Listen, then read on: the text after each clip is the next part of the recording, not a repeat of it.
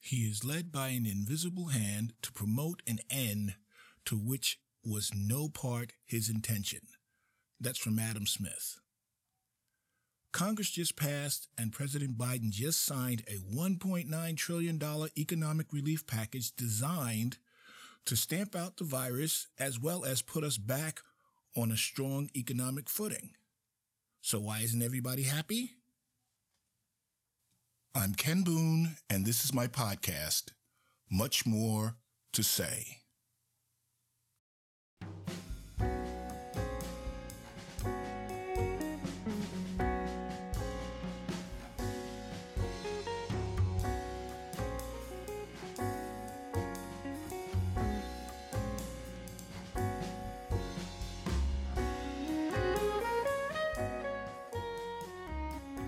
This show is sponsored by the Descant Music and Media Group, creators and producers of podcasts covering a wide range of subjects.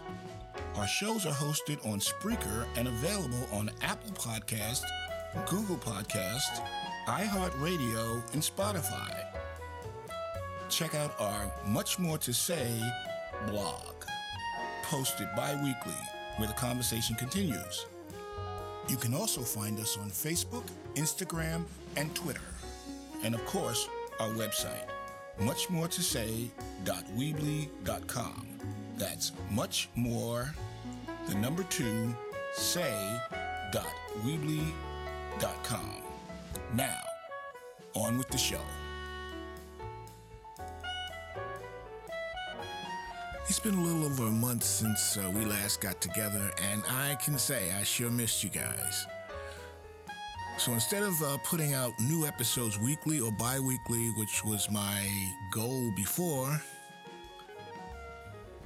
I decided that I'll let the news cycle, as well as my uh, news feed, you know, tell me when it's time to strap on the mic again. I mean, at least that's what I'm going to do for the time being. Well, it's been a little over a year since the coronavirus was declared a pandemic. A little over a year since we had about 100 more questions than we had answers concerning this virus. Now, despite the ham handed pressure from the previous White House, amateurs I call them, the World Health Organization still declared it a pandemic. I mean, they held they held uh, their ground, and we're glad they did. And the world took notice. Back then, there were around 600 to 1,000 cases. They weren't really classifying them as such. They didn't know for sure. They weren't even keeping definitive totals of deaths in the United States because the diagnoses weren't clear at the time.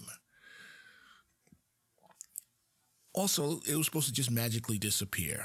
Matter of fact, we're going to leave those people on that um, that cruise ship, and you know, hope that it passes through the population, the crew, the passengers, and everything. Or we'll just leave them out there. You know, I don't know. I don't know what their thinking was. But in the meantime, I'm going to put Mike Pence in charge of this task force. Okay, and while we're at it, I think, and this is not me, I think I'll call myself a wartime president. All right, fast forward to today. There's over 29 million cases, probably 30 by the time you hear this. So over 530,000 Americans who've lost their lives in that past in this past year. Horrible as it is, there's now an end in sight. You see, in November, the people spoke, and there's a new team of professionals in charge, and they have a plan. A part of this plan, as far as the messaging, which I personally approve of, is that they under promise yet over deliver. You know, I like that because that strategy allows us to set some reasonable expectations even though they're not holding true today, okay, we did some great things so far, but how come you haven't done something else? Well, I've only been here less than 100 days, and typically you give the new administration 100 days to realize if they are, you know, true to their word, they're going to at least attempt it, or they're just BSing you just to get votes. So I'm still going to give them some time. They haven't hit 60 days yet as of this recording. Now that the messaging component of the plan has been established, let's talk about the action component of the plan. All right, with just the votes of Democratic lawmakers in both the House and Senate, our president was able to sign a $1.9 trillion COVID relief bill into law. And now we're calling it the American Rescue Plan. And as the current administration likes to say, no one will get everything they want. However, everybody's going to get something that they desperately need. And this is just our first bite at the apple, so stay tuned. So, what's in the plan?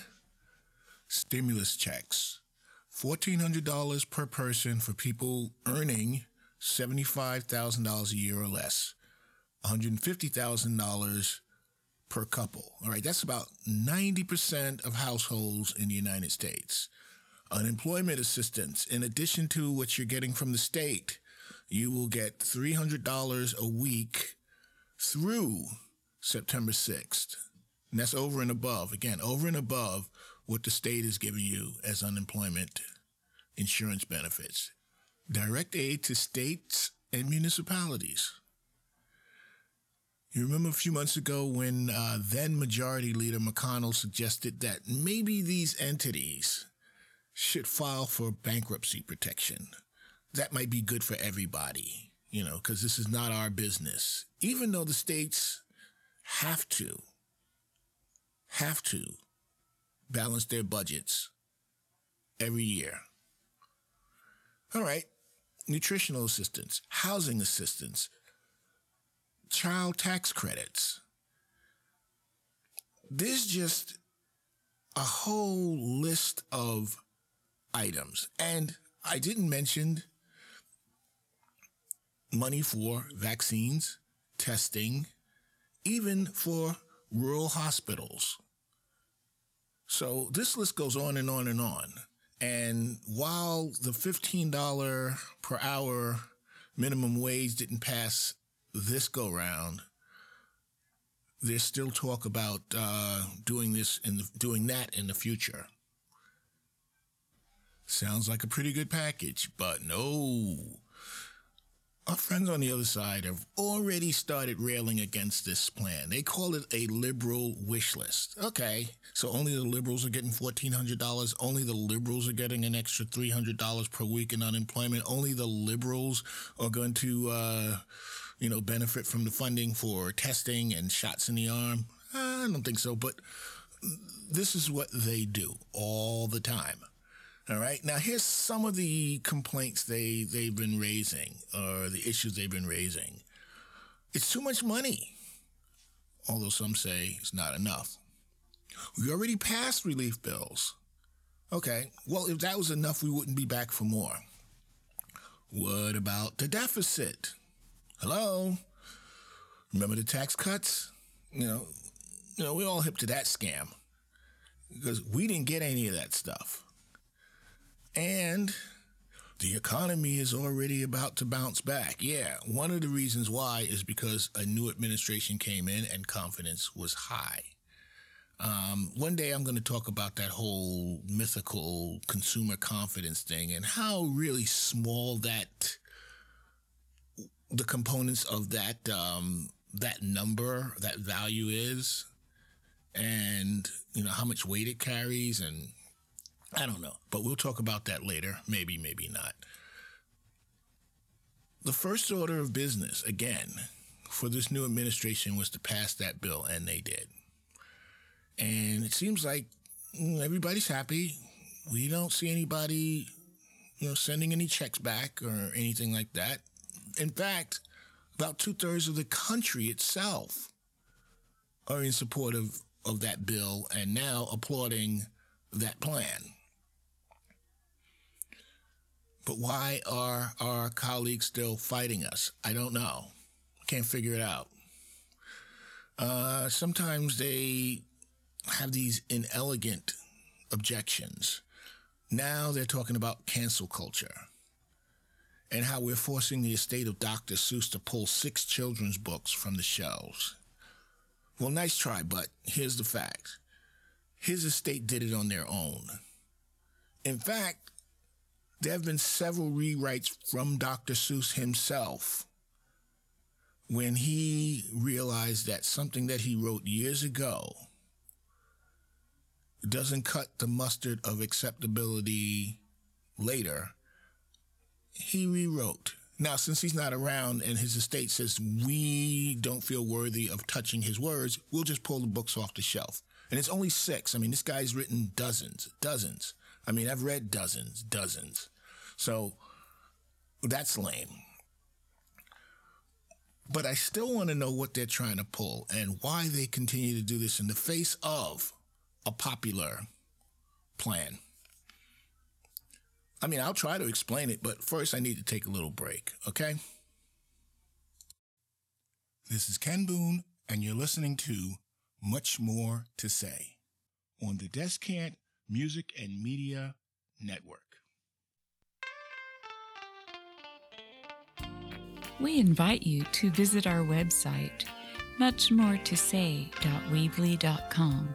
That's much more, the number two, say.weebly.com. You can also follow us on Facebook, Instagram, and Twitter.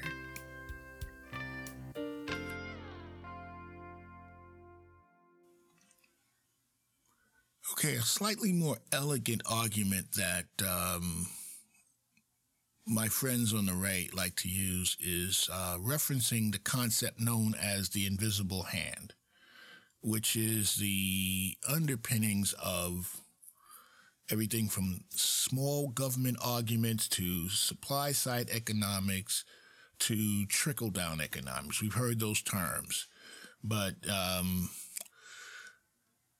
that's what they refer to. They're talking about the invisible hand, their interpretation of the invisible hand. And what's that?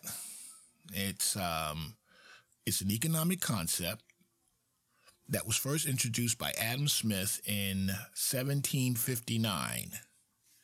Okay, and it was in a book that he wrote called The Theory of Moral Sentiments.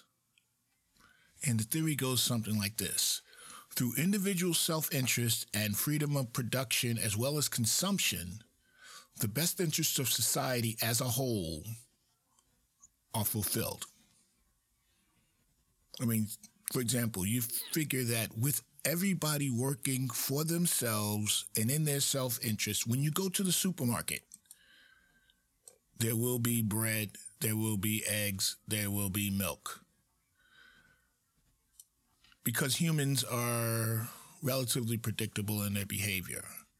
Uh, and it can go on and on and on. In good hands, I'll give you um, a quote where the invisible hand, in conjunction with government intervention, is a good thing. And this comes from the late, great Pierre Trudeau, who was the Prime Minister of Canada. He says, as against the invisible hand of Adam Smith, there seems to be a visible hand of politicians whose objective is to have the kind of society that is caring and humane. Now, let's go south to the border, the Canadian border, into the United States, and uh, Senator Mitt Romney, who said, the invisible hand of the market always moves faster and better than the heavy hand of government. That's part of their argument against this bill or this plan. Go back to uh, 1976, or actually before, where Milton Friedman, who was the Nobel Prize winner in economics, who's the father of supply side economics, uh, said, if you put the government, the federal government, in charge of the Sahara Desert, in five years there'd be a shortage of sand. Cute. Um, this this argument, you can spin this theory in any kind of way to make it work for you. A few years ago, when the Trump tax cut came in. The argument for it was okay, these companies are going to pay less in taxes, so they'll be able to pass the savings on to the workers, you know, to the consumers and lower price. It will help us all. It should have. But when you factor in human greed and corporate greed, you saw what happened. These wonderful people just bought back stocks for the most part. That's what they do most of the time. That's what people will do most of the time. They will work in their self interest, and without someone to police them, it will go right back in their pockets because they're humans. And with few exceptions, humans are always, and I mean always, looking out for number one. In the words of the Indonesia writer Toba Beta, in economy, the invisible hand is a set of wealthy men. It's the puppeteer who's in charge behind the curtain. Don't take his word for it. And the other side cites a Nobel Prize winner, Milton Friedman. I see you, Milton Friedman, and I raise you one, Paul Krugman, who is the 2008 Nobel Prize winner in economics. And he says this The specific set of foolish ideas that has laid claim to the name supply side economics is a crank doctrine that would have had little influence if it did not appeal to the prejudices of the editors and wealthy men. He also says economic theory is mostly just a collection of stories. I agree with that. I agree with the fact that um, in this case, we have a plan that is designed to try to help everyone. Is it going to work? Is it going to be perfect? We don't think so. But let's say, is it going to work? Time will tell. I I think it will. I think they have the the pieces in place to regulate to make sure it's not mismanaged. It's not um, it's not uh, misspent, and the results will be satisfactory enough that we can go back and address things like the minimum wage and you know, other non economic things such as voting rights, such as immigration. And um, we'll see how this works. So, what I'm going to do in future episodes is I'm going to keep tabs on this plan,